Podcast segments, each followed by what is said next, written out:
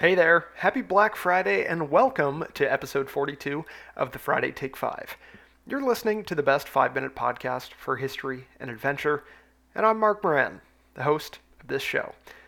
A new week means a new destination with another great story.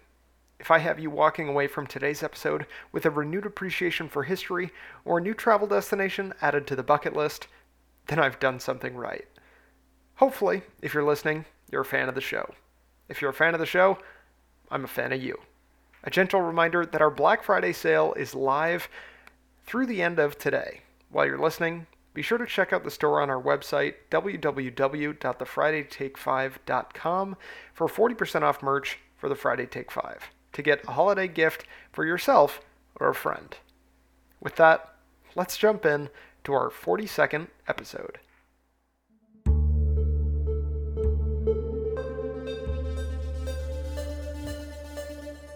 Episode 42 is an adventure to Havana, the land of cigars and classic cars, and more importantly, the capital of Cuba. The Cuba we know today, like many other destinations throughout the Caribbean, is a product of Spanish exploration throughout the 15 and 1600s. It got its start as a small trading port that was repeatedly attacked and ultimately burned to the ground by various groups of pirates. All that pillaging gave the Spanish the notion that maybe it was worthwhile to build up some reinforcements in the city. By the late 1500s, the Spanish realized the true value of the port, effectively calling it their key to the New World. Throughout the 16 and 1700s, growth exploded in the city, and it soon became the premier port for the Spanish. Unfortunately for them, Havana and other Spanish holdings gained the interest of the Brits, and said British folks ended up capturing the city in the Seven Years' War. The Spanish would get the city back and end up fortifying it immensely, before giving it up to the U.S. toward the end of 1898 as a result of the Spanish American War. For the next roughly three and a half years, America occupied the entirety of Cuba before making way for a new Cuban government to take the helm. Though, interestingly, as an amendment to the new agreement, the U.S. maintained the right to intervene in the affairs of the newly born country at virtually any time of its choosing. The U.S. remained heavily involved in Cuba for the next 50 ish years to prevent the influence of other foreign entities. That changed significantly with the arrival of the Cuban Revolution and the collapse of U.S. Cuban relations. Fidel Castro and his brother, Raul, after gaining support for a revolution over in Mexico, launched an offensive against the Cuban government with a hilariously small band of 80 other revolutionaries in 1956. Most did not survive the attack, but he, his brother, and roughly 20 of the original party escaped into the Cuban mountains. From there, they began recruiting new members and began a long series of guerrilla warfare engagements against the ruling government. Over the next few years, support for the ruling government continued to erode. The U.S. withdrew their support for Batista, Cuba's then head of state, and he ended up fleeing the country as Castro's forces closed in on Havana. By January of 1959, Castro rolled into Havana and declared himself the leader of the provisional government. He was quick to implement a communist regime and kick the can further and further down the road on the fair elections he had promised during his rise to power. The U.S. was one of the first to recognize the newly formed government.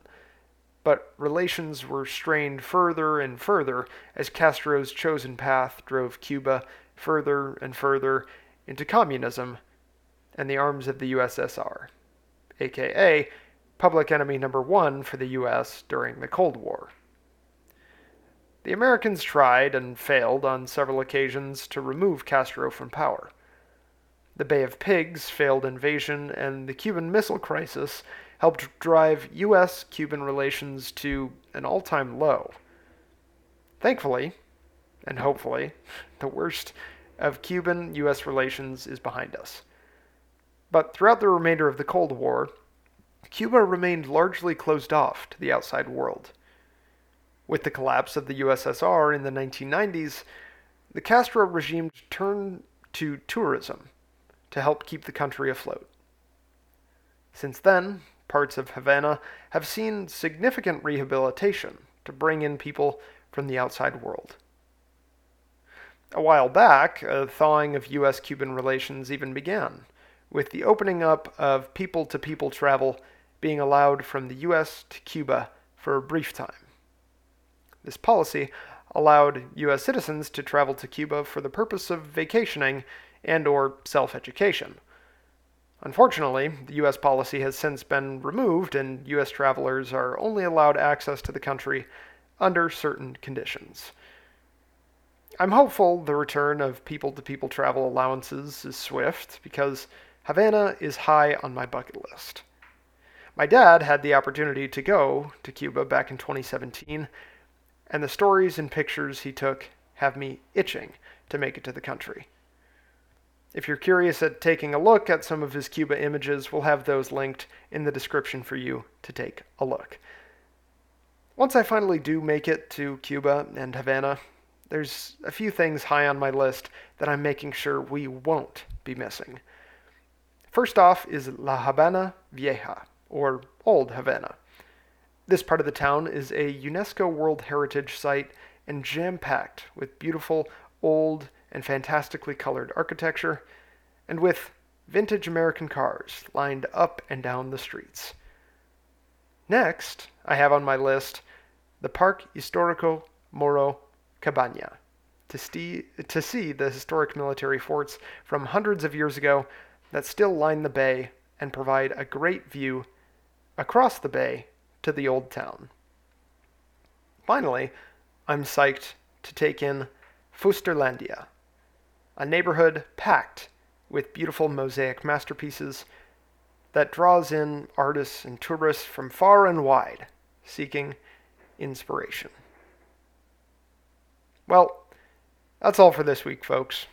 I hope after today's adventure, you're as excited as I am to get the, get the land of cigars and classic cars on your bucket list.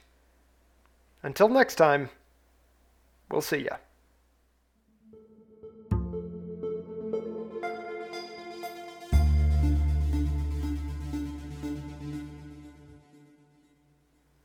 Hey there! Thanks for taking a trip with me to a new destination in episode 42.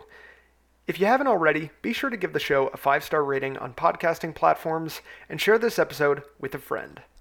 Have your own stories about Havana, feedback on the show, or suggestions on new episodes? I'd love to hear it, so follow me and DM me on socials at Friday Take 5 or email me at thefridaytake5 at gmail.com. Stay curious, stay adventuring, and have a great weekend.